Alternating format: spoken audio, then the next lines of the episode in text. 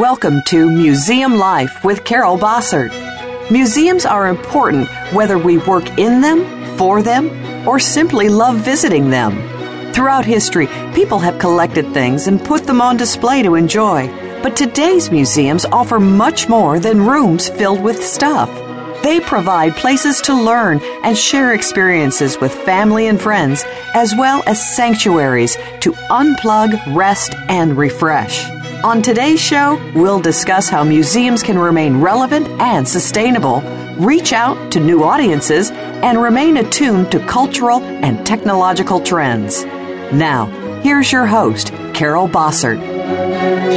Good morning. You're listening to Museum Life, and I'm Carol Bossert. Thank you for tuning in today. And before we get started, I just wanted to mention that uh, a couple of days ago I received the May counts uh, that tell me who's listening and where they're listening from, uh, what what the most popular shows have been during that month. And I just wanted to give a shout out to the uh, many, many listeners who are listening literally from around the world, including uh, several people in Sri Lanka, in China, uh, Iran, and Pakistan.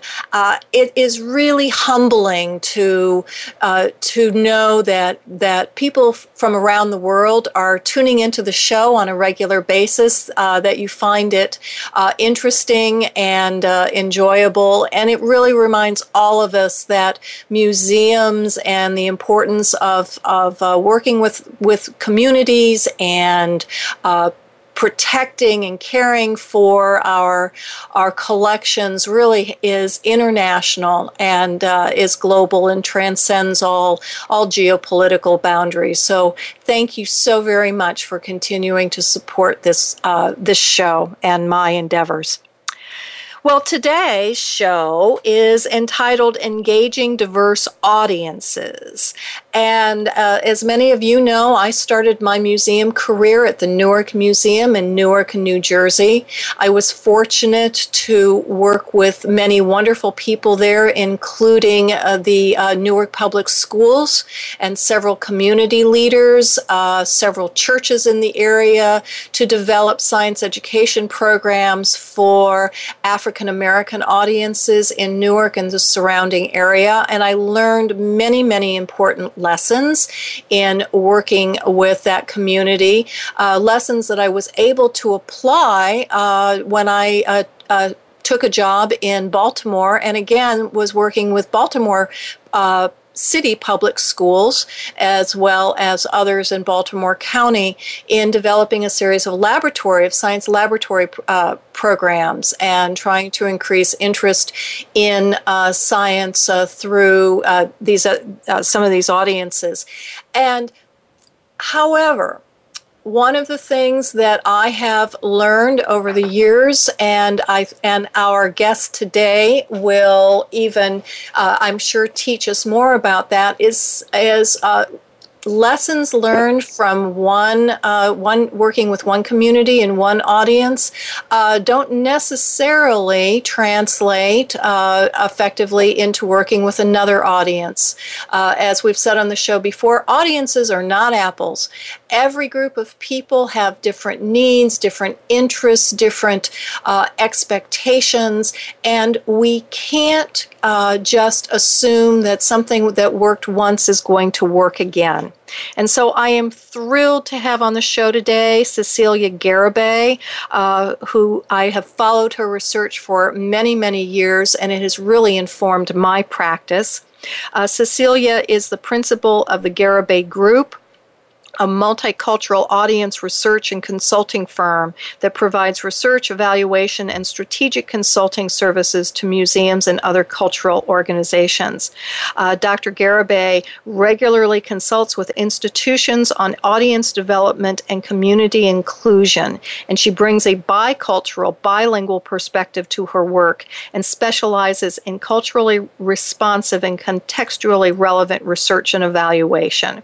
Her research focuses on exhibits and programs and informal learning environments, particularly those aimed at reaching underrepresented audiences.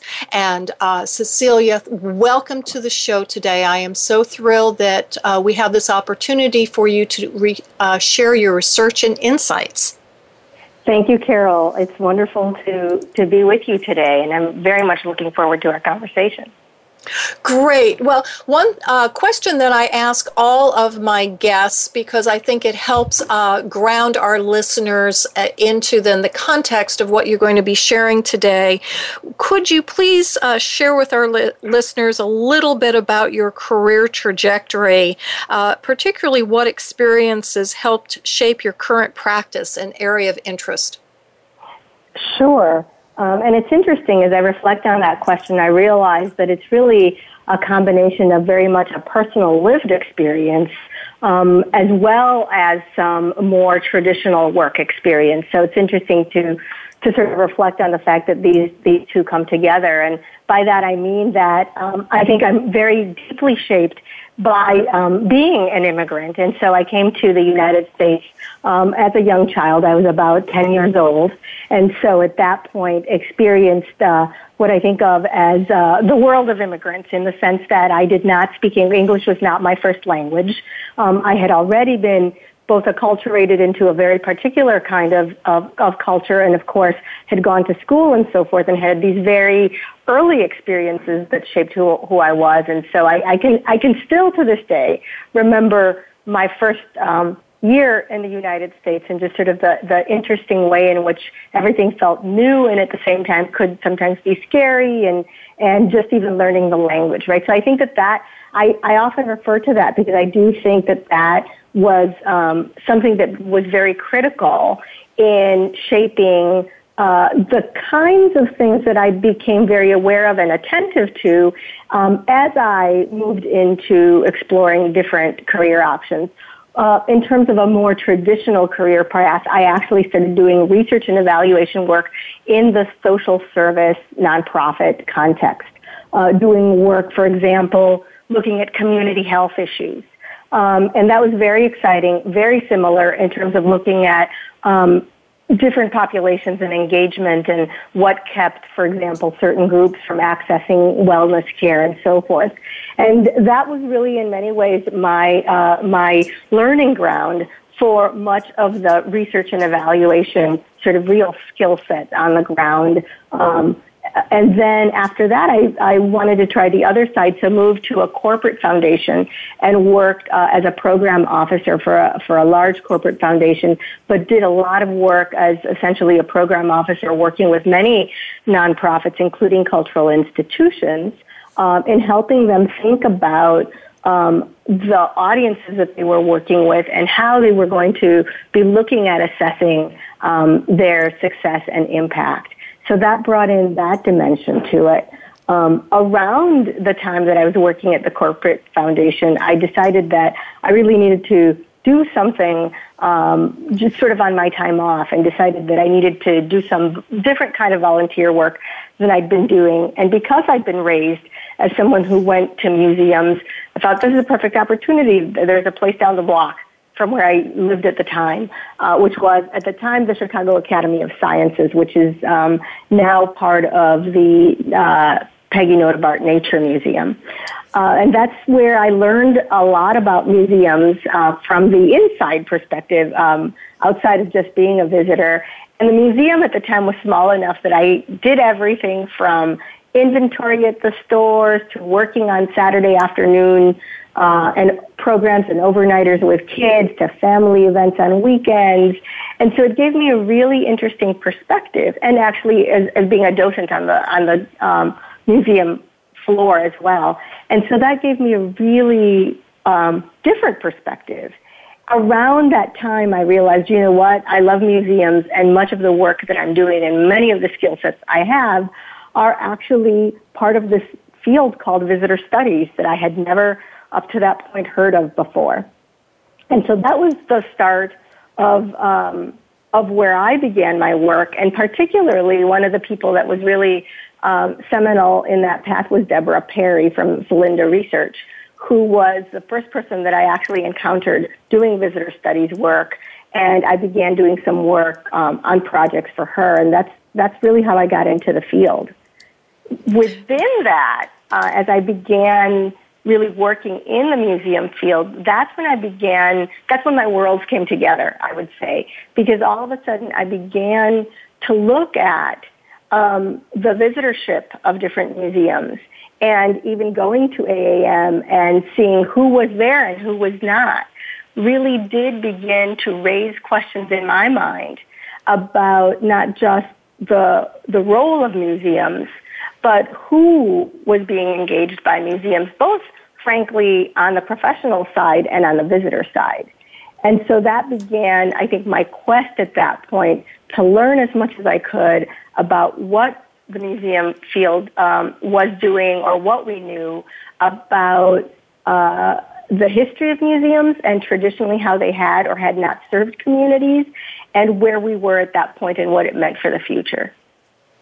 Well, we are thank you for that. And we are certainly, as a field, and, and as I said, uh, uh, speaking personally, I am thrilled that uh, your trajectory led you to the museum world because it is so clearly needed. Uh, uh, it is very challenging uh, for so many of us who are uh, not uh, immigrants or not from traditionally underserved audiences uh, to really understand what it's like uh, to be to be a different audience. And I think inadvertently uh, we make a lot of mistakes and say say and do a lot of things that uh, uh, maybe are for the good good reasons and with good intentions, but fall flat, and then everyone is sort of left left wondering and scratching their heads and wondering why why things didn't work out.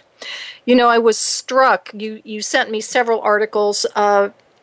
Uh, one that you wrote uh, in 2011 for Dimensions Magazine. That's the publication of the Association of Science and Technology Centers, where you were talking about the uh, challenge of, of focusing on non museum goers, and you referenced two uh, articles, one by Molly Hood that was published in 1981, which was sort of an overview of, of uh, asking uh, why certain why certain groups um, in a small community in Ohio didn't go to the local art museum.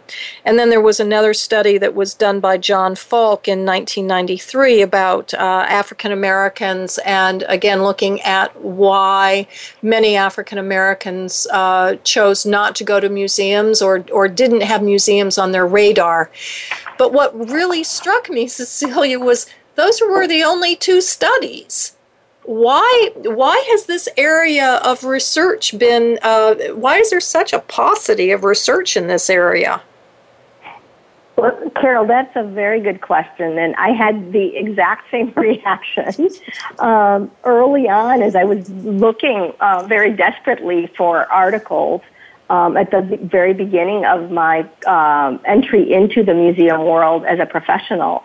Uh, and there are a number of reasons that I think that's the case. I think that there has been um, certainly wonderful documentation and, and, wonderful articles and books written about just the history of, of museums in the United States.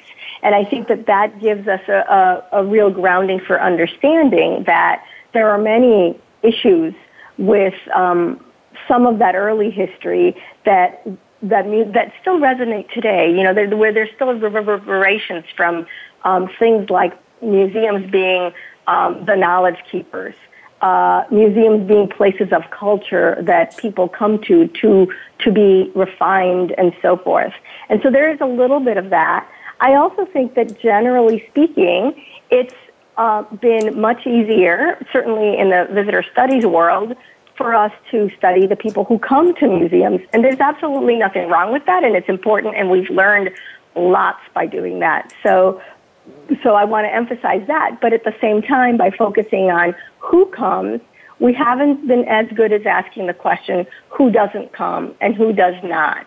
And so I think that that is an area where it, you know, into the mid 90s, those were the only two studies that had actually been done with any kind of rigor um, and that had been done with non museum goers. I think since then, the conversation um, happily has been broadened and I see more and more dialogue and more and more um, interest in doing some very specific research studies. And I also want to clarify that it doesn't mean that there aren't many articles out there that speak about the issue of the need for engaging diverse communities or that question the role of museums in communities at large.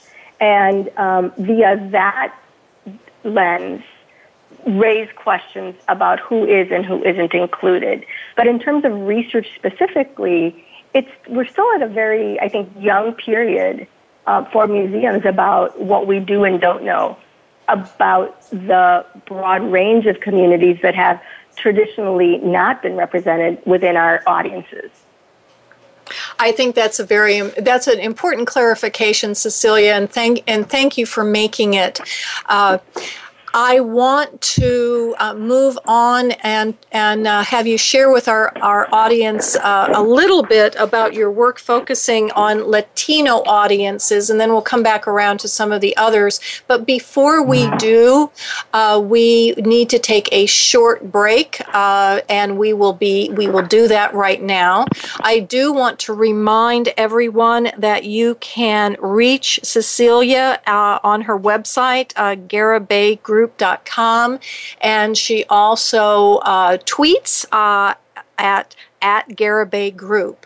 Uh, so I am sure that as you continue to listen today, you will want to follow Cecilia uh, and her uh, uh new insights as she continues her research. But for now, we're going to take a short break. You're listening to The Museum Life with Carol Bossert. We'll be back in a moment.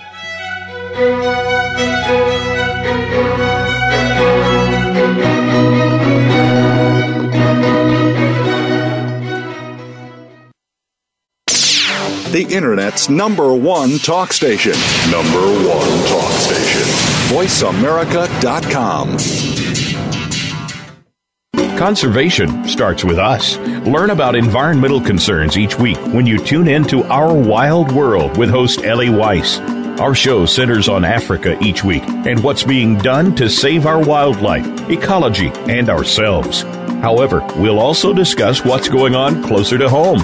And most importantly, we'll let you know what can be done in our own backyards by featuring guest experts and featuring your questions and answers. Listen every Monday morning at 8 a.m. Pacific Time, 11 a.m. Eastern Time on the Voice America Variety Channel. Have you had a chance to check out Voice America's online magazine and blog, Press Pass? If you love our hosts and shows, check out articles that give an even deeper perspective, plus topics about health and fitness, movie reviews, philosophy, business tips and tactics, spirituality, positive thought, current events, and even more about your favorite host. It's just a click away at vapresspass.com. That's vapresspass.com. VA Press Pass by Voice America. All access, all the time. Stimulating talk it gets those synapses in the brain firing really fast. All the time. The number one internet talk station where your opinion counts. VoiceAmerica.com.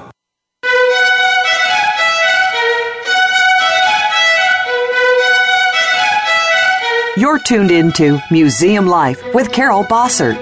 To reach our program today, please call 1 866 472 5788 that's 1 866 472 5788. Or send an email to carol.bossert at verizon.net. Now, back to Museum Life. Welcome back. I'm Carol Bossert, and I am here today with Cecilia Garibay, and we're talking about her uh, very interesting research and research results uh, about engaging diverse audiences. And Cecilia, right before we went to break, uh, we had been talking about, we were just getting teed up uh, to talk a little bit about your, your work. Uh, much of your work uh, has focused on Latino audiences. And so I would I would love for you to just share with our listeners what you've learned about these audiences and their perceptions of museums, uh, what they value, and then how museums might use this information to develop more effective outreach efforts towards these Latino communities. Sure. Thank you, Carol. And I think I'll start by first, um, one of the caveats I always uh, make sure that is very upfront when I talk about any of the research is that we really need to ground it in terms of understanding what segment of a particular community you're talking about. And, and that is one, one area that I think is very easy to, to um, overlook um, is that within any community, of course, there's going to be quite a bit of diversity. Some of it is in terms of the kinds of things we think about, socioeconomics, education, um, country of origin, etc. But of course, there's also things like generational differences. So I say that because I think it's really important when we're talking about, certainly, the, for example, the research that I'll share with you momentarily. Um, it's it's good for us to ground ourselves in who were those participants, right? Not every Latino is the same. Not every Latino community is the same. So I think that that that is um, one caveat that I want to make sure um, I'm clear about with you, simply because the, the Latino community in the United States is, of course, quite diverse. It represents more than 20 countries. It includes, for example, both U.S. born and immigrant residents. You're going to see a huge variety in terms of socioeconomic status and levels of acculturation and education um, and generational um, differences as well, as I mentioned. So those are all the pieces. The work that I uh, have been primarily focused on um, revolves around uh, work with Latino uh, families primarily. So while while some of our research has involved um, more young professionals and even Latino teens, uh, the the bulk of the work that I'll be talking with you today about is the ones with families, which of course um, that in itself right gives you um, a, a sense of the population in that you're talking about um, adults with children. There's a way in which um, family uh, is clearly the social group that is often in question and so forth. So the reason that I began to do that research was really based on both Molly Hood's and John Falk's um, articles that you mentioned earlier. You know, there were pieces about it that intrigued me because of the kinds of findings they had, which were that there, there were differences that they were seeing between visitors and non-visitors, at least in, in uh, Molly Hood's work. Uh, but then in John's study with African American community members, um, there were some ways in which the his findings echoed Hood's studies and ways in which his findings um, seemed to contradict her work. And so that was just, of course, as a researcher, um, the primary to look at. And so I became very interested in this question of what do we actually know about both um, the perceptions of museums for museum goers and non-museum goers, uh, and within the Latino community, well, what are the values uh, that influence leisure decisions that may come to bear on um, their decision to engage or not engage in museums. So that was the, the, the, questions I had were really about this leisure choice time, which is very clearly influenced by Molly Hood's early work. Um, and then this bigger question uh, that we, I don't think we knew the answer to, which what are the, their perceptions of museums? So that's where a lot of the work, my early research work began and then just began building from there. What was really interesting to me is the ability to be able to look at what I'm call, what I call leisure values. These um, reasons that people make um, decisions about where to spend their free time and how. Knowing that, of course, we all um, have not only different levels of leisure time, but um, for most of us, it's a pretty precious commodity, and so we have to make choices about where we spend our time. And so really digging into those values was a key area. And the, the two pieces that I'll share with you is that there was a way in which the families that we, in our research studies that we spoke with, that um, really highlighted the importance of family as a unit um, and the social dimension of leisure uh, was so critically important that families talked about not only the way we might think of for museum goers of museum going as a social experience, but the way they often talked about it was as uh, leisure outings being about being attentive to their family needs, about nurturing family unity, about um, building uh, family cohesion. Um, and so it was really interesting to see often how much leisure was talked about from that perspective. And so often, um, the other the other interesting finding was that for those families, for those parents who were in low lower socioeconomic situations, so for example, parents who had who were working six days a week, or who had shift jobs that meant that maybe they didn't have traditional weekend um, days off as often as possible. That um, sense of fostering family unity was even much more heightened um, and informed their leisure choices far more than in families that had a little bit more um, freedom within their social, uh, within their leisure time. The other piece that I thought was particularly interesting and relevant for museums was that when they talked about leisure choices, there was a way in which they characterized them in terms of uh, the benefits that might be accrued from engaging in a particular activity.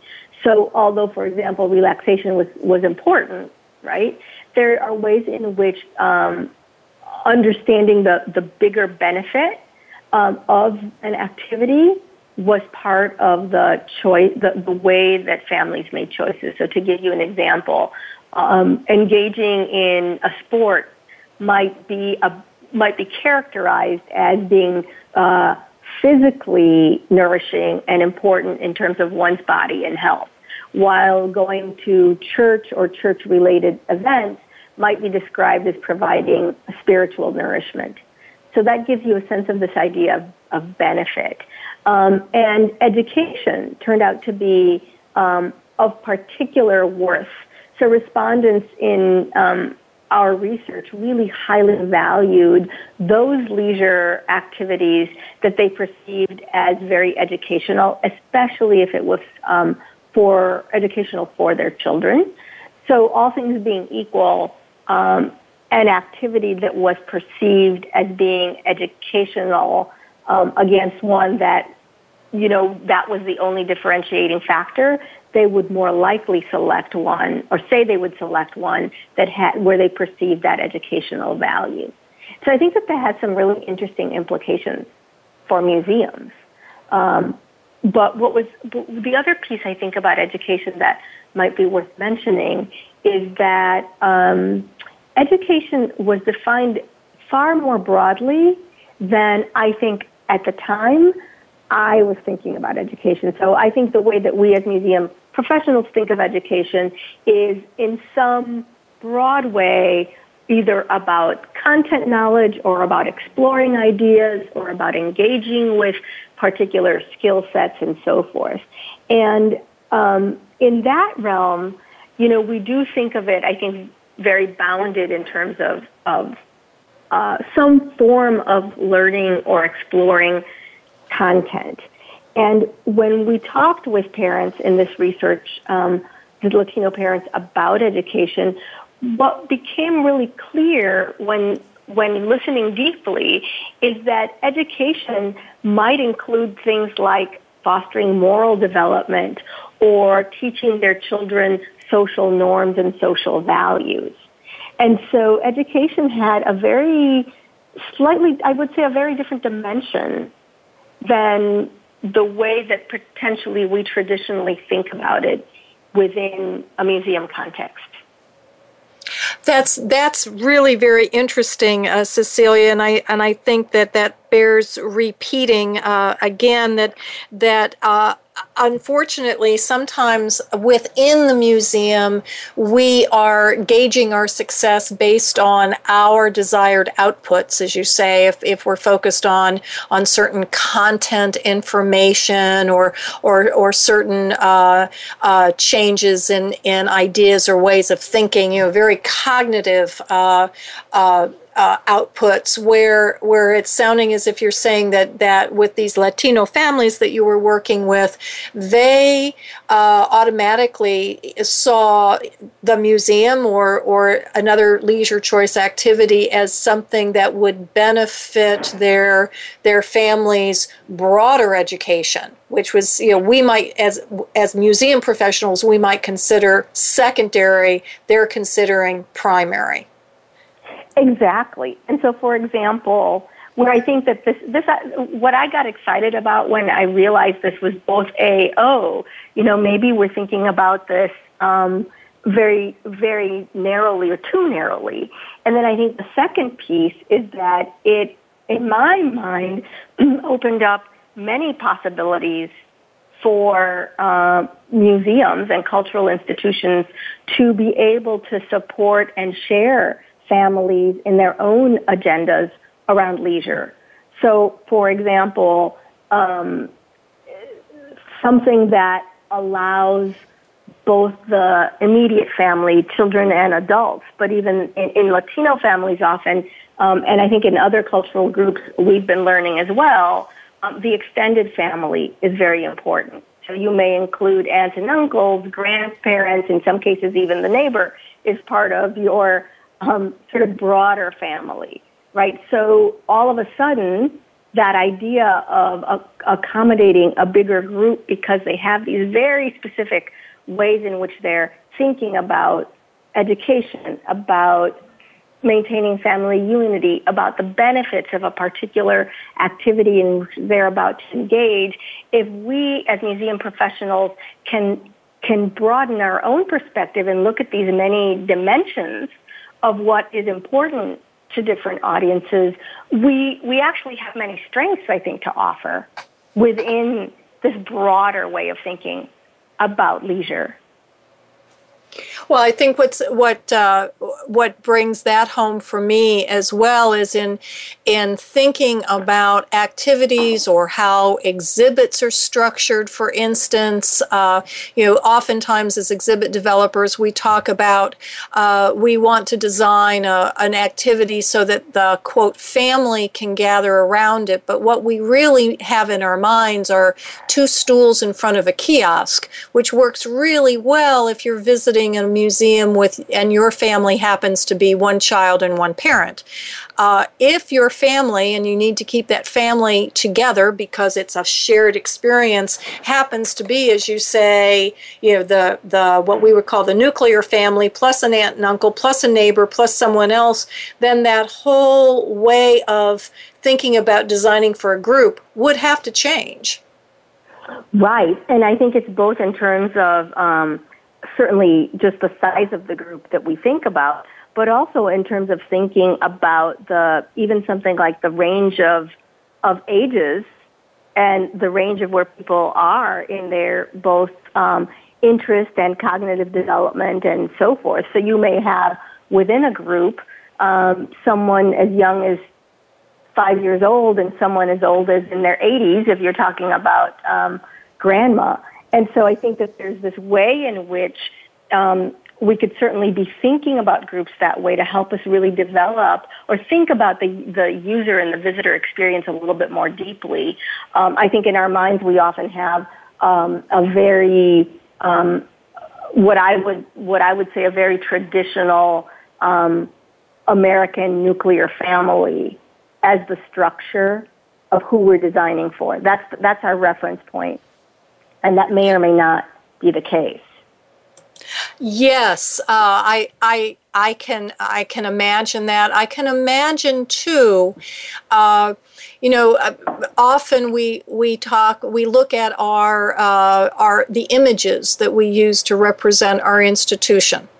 And we might have, uh, you know, whether it's online or whether it's a, you know, it's a brochure, um, perhaps a membership brochure, and oftentimes, you know, there's a sort of a matrix of images, and and it's all there seems to be a formula. We have three images of the objects that represent our collection, and then we have three images or four images of people, and oftentimes those people, notwithstanding their their uh, uh, their their color, which can can uh, tip you off to see if the museum really wants to bring in other people uh, beside you know a certain group. But also, often we will just have a picture of a single person you know maybe looking at an object or smiling and and and all those are really wonderful but it sounds to me that what you're saying is if i if i was a museum director or marketer and i wanted to make sure that my that the latino families in my community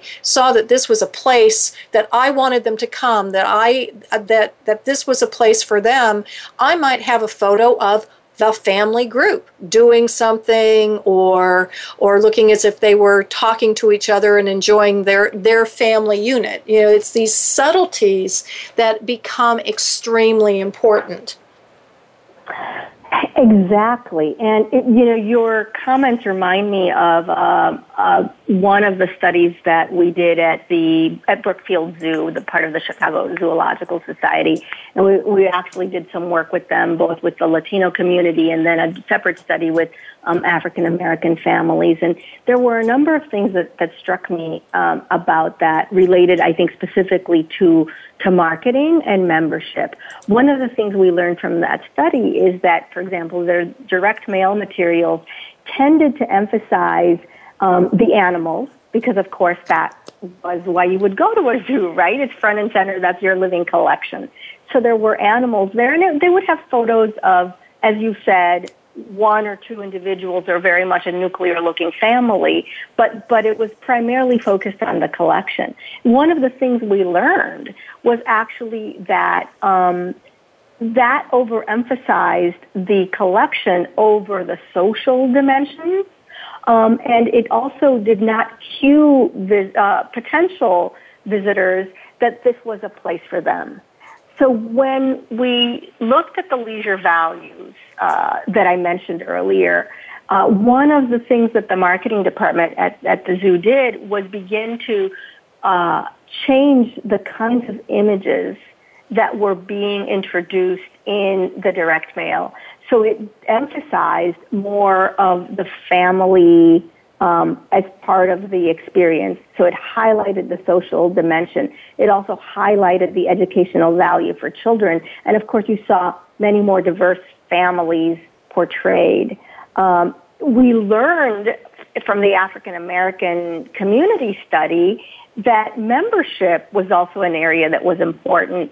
Uh, one of the things we learned there, for example, was that there were often families um, that also had kids, broader, larger uh, number of children, often kids that spanned broader ages than you might in the um, sort of quote unquote quintessential 2.5 kids, right? So that you had, uh, rather than say a four, uh, eight, and a 10 year old, you might actually end up having uh, someone who was eight years old, and then you might have kids in the in their mid teens.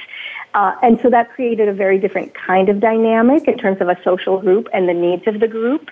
But we also found that there were families who told us that the um, two parents were not living in the same household, but they were nonetheless co-parenting, and so might do many things together, um, or might also just share leisure time in a different way. And where where that became an issue was that in traditional memberships, there was one address that was the primary address of your membership, of course.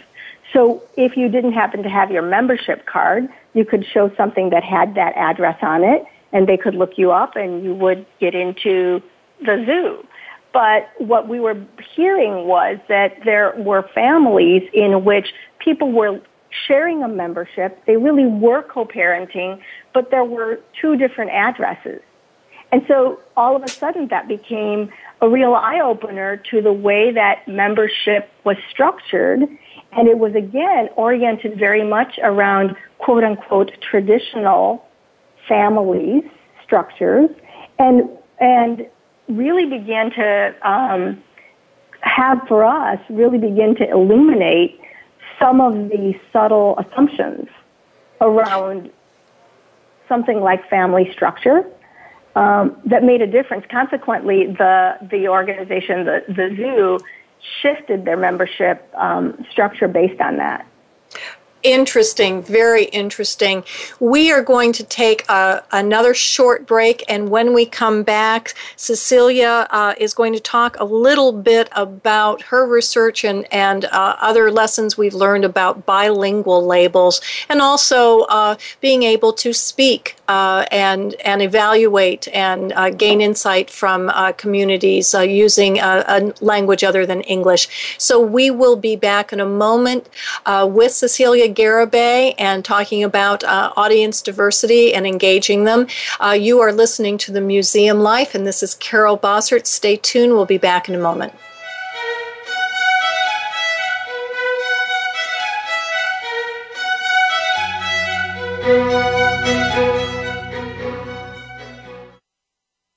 Streaming live, the leader in Internet Talk Radio, VoiceAmerica.com. Think of the world 50 years ago. Now think of this same world and how it'll be 50 years from now. Did you know that if the world's population continues to grow at its current rate, our children and grandchildren will only have 25% of the resources per capita that our parents and grandparents had? We must preserve the foundation of a quality standard of living.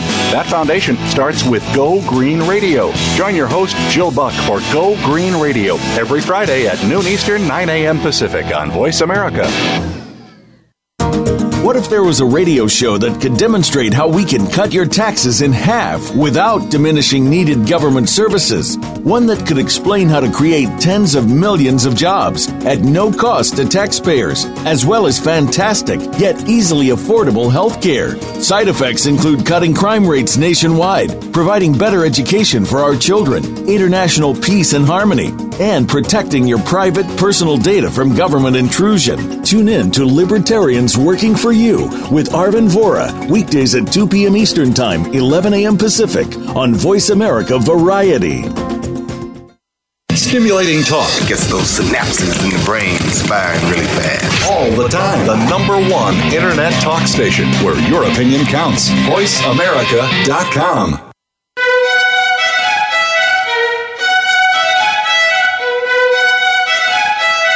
You're tuned into Museum Life with Carol Bossert.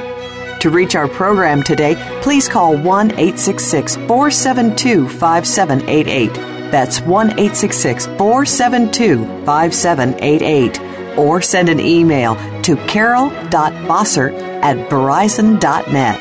Now, back to Museum Life. Welcome back. This is Carol Bossert, and I'm here today with uh, Cecilia Garibay, and we're talking about engaging uh, diverse audiences, and particularly her research that is helping us uh, really question some of our basic assumptions, both inside and outside of, of the organization.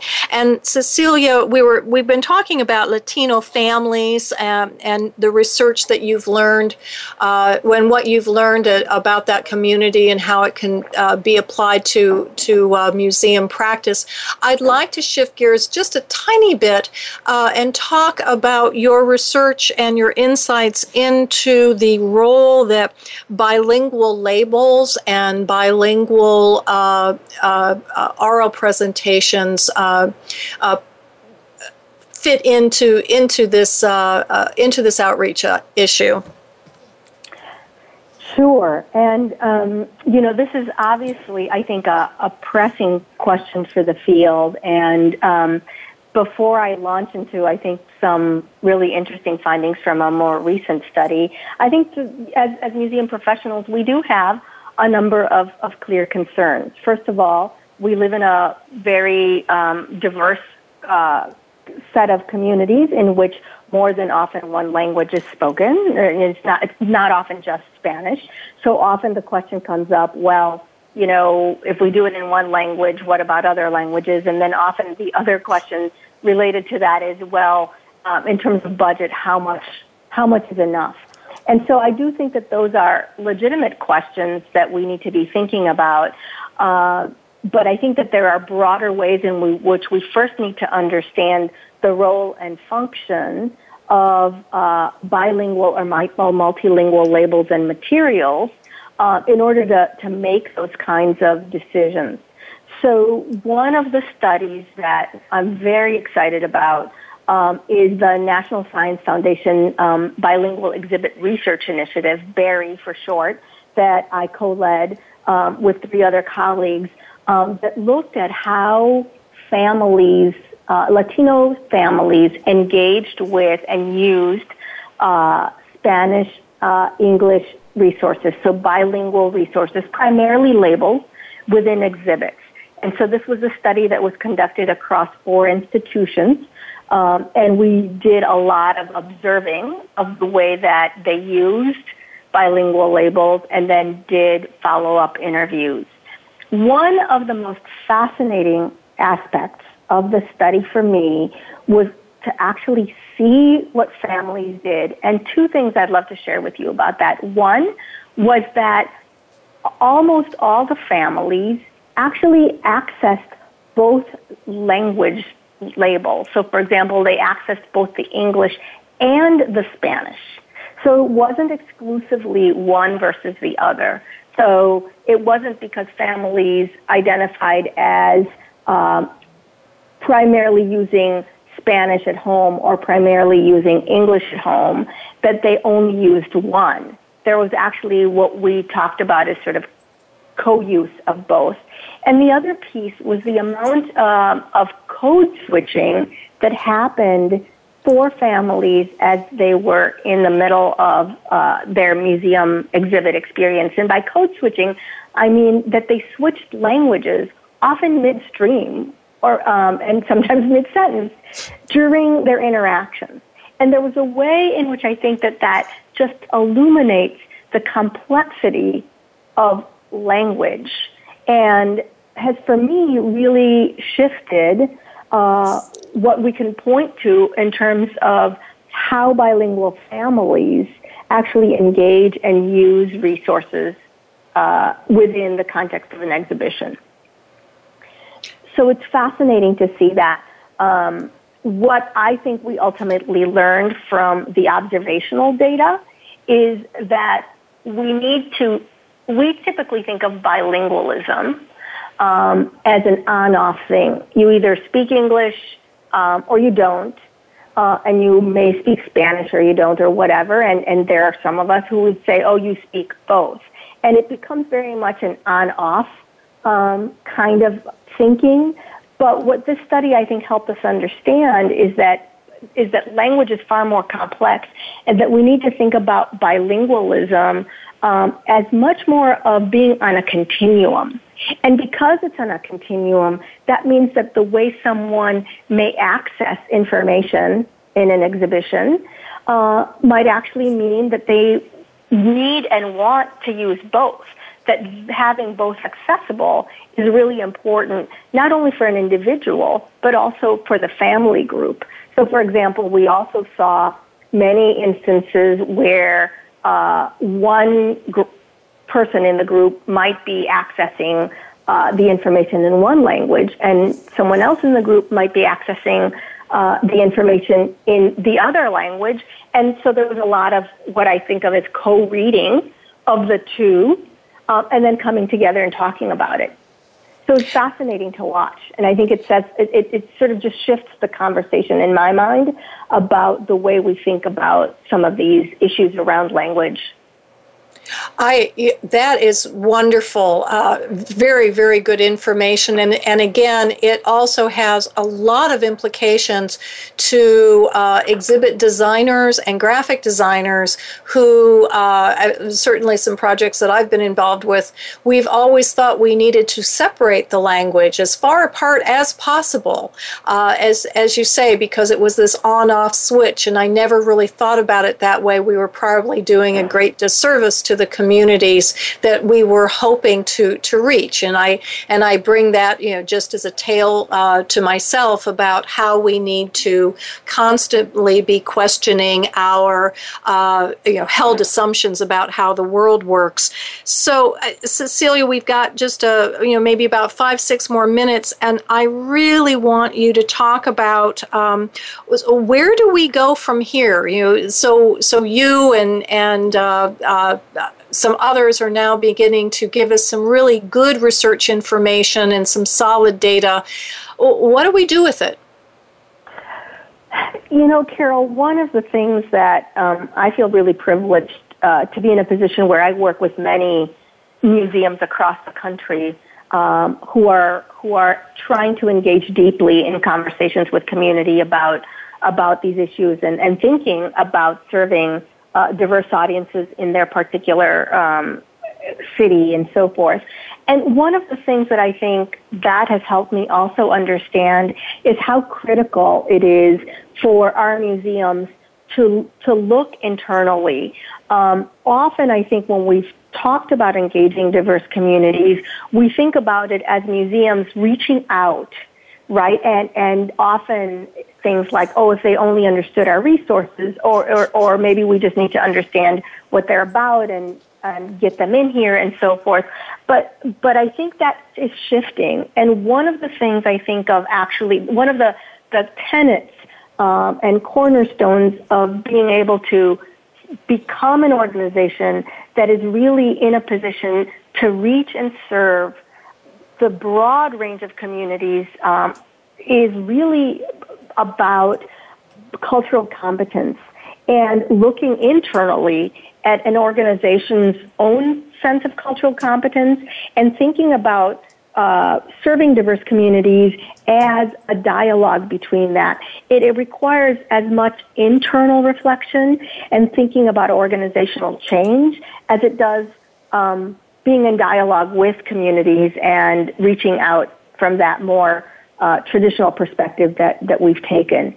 And I don't think we've done a lot of that yet. I think the organizations that I see that have really uh, made deep shifts and begun to really, in a very deep way, engage communities that have been traditionally underserved are those that have also started to take that view of understanding that they need to look internally at their own practices, at their own assumptions, and begun to wrestle with sometimes difficult uh, questions um, within their organizational uh, dynamics and perspectives and so forth. So, for example, you may end up having to ask questions like what happens when the values in a community or cultural norms don't align with the way you've traditionally been thinking about the uh, values for your institution. And and and what do you do about that? Those are not easy questions and they're not questions that have one answer but i think the organizational change and internal reflection piece is so critical well, what that that really again, what I uh, what you have said, and I want to under underscore is that traditionally we look out and we say, "Oh, we can reach that community if only they understood us better." Uh, instead of saying, gee, here is a community that we wish to serve because we wish to serve all of the communities in our uh, in in our, our our area of influence, our geographic area. Uh, how can we learn more about them? How can we be in dialogue? Uh, I'm assuming too that this, you know, when you talk about, uh, you know, challenging situations, that that also is the issue of uh, of of bringing uh, greater diversity and uh, representation of the community onto the staff and possibly the board. Oh, absolutely. I think those two pieces are, are really are really uh, part and parcel of that. And I think being willing to, uh, as an organization, uh, you know, really really willing to look at where are the kinds of shifts that internally need to happen, not nothing, but potential practice um, that make an organization more inclusive, right? So there's a way in which serving the community is integrally tied to uh, building an organization's level of cultural competence that that sort of has to happen um, as part and parcel of that. Um, we just have have one uh, a brief time. If but but if you could give one piece of very concrete advice to the museum directors who are listening out there, what would be that one thing that they should one question that they should be asking themselves? That's a really good question. I think it comes down to uh, an issue of what really what what do you know about your communities? And in what ways are you very intentionally creating, uh, positioning yourself as a learning organization um, who is really willing to sh- to learn and shift with that, um, regardless of what that might mean. Um, are you creating the kind of space that makes you a learning organization? Because I think if you don't do that, then um, it's going to be really a, a tough road. Great. Thank you, Cecilia. And thank you so much for both uh, for coming on the show today and sharing some of your insights and for the continued work that you do. Uh, for those of uh, listeners uh, who want to con- uh, continue this conversation, you can reach Cecilia at garibaygroup.com and also on uh, Twitter. Uh, again, you can always reach me at carol.bossert at verizon.net. Let me know what uh, museum issues you would like to be uh, hearing on this show. Uh, again, thank you very much, Cecilia, for your participation. And uh, we will be back next week with another edition of Museum Life. Thank you.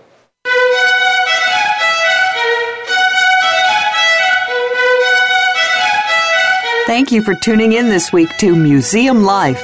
Please join your host, Carol Bossert, again next Friday at 10 a.m. Eastern Time, 7 a.m. Pacific Time on the Voice America Variety Channel. What museum issue is on your mind? Tell Carol at carol.bossert at verizon.net.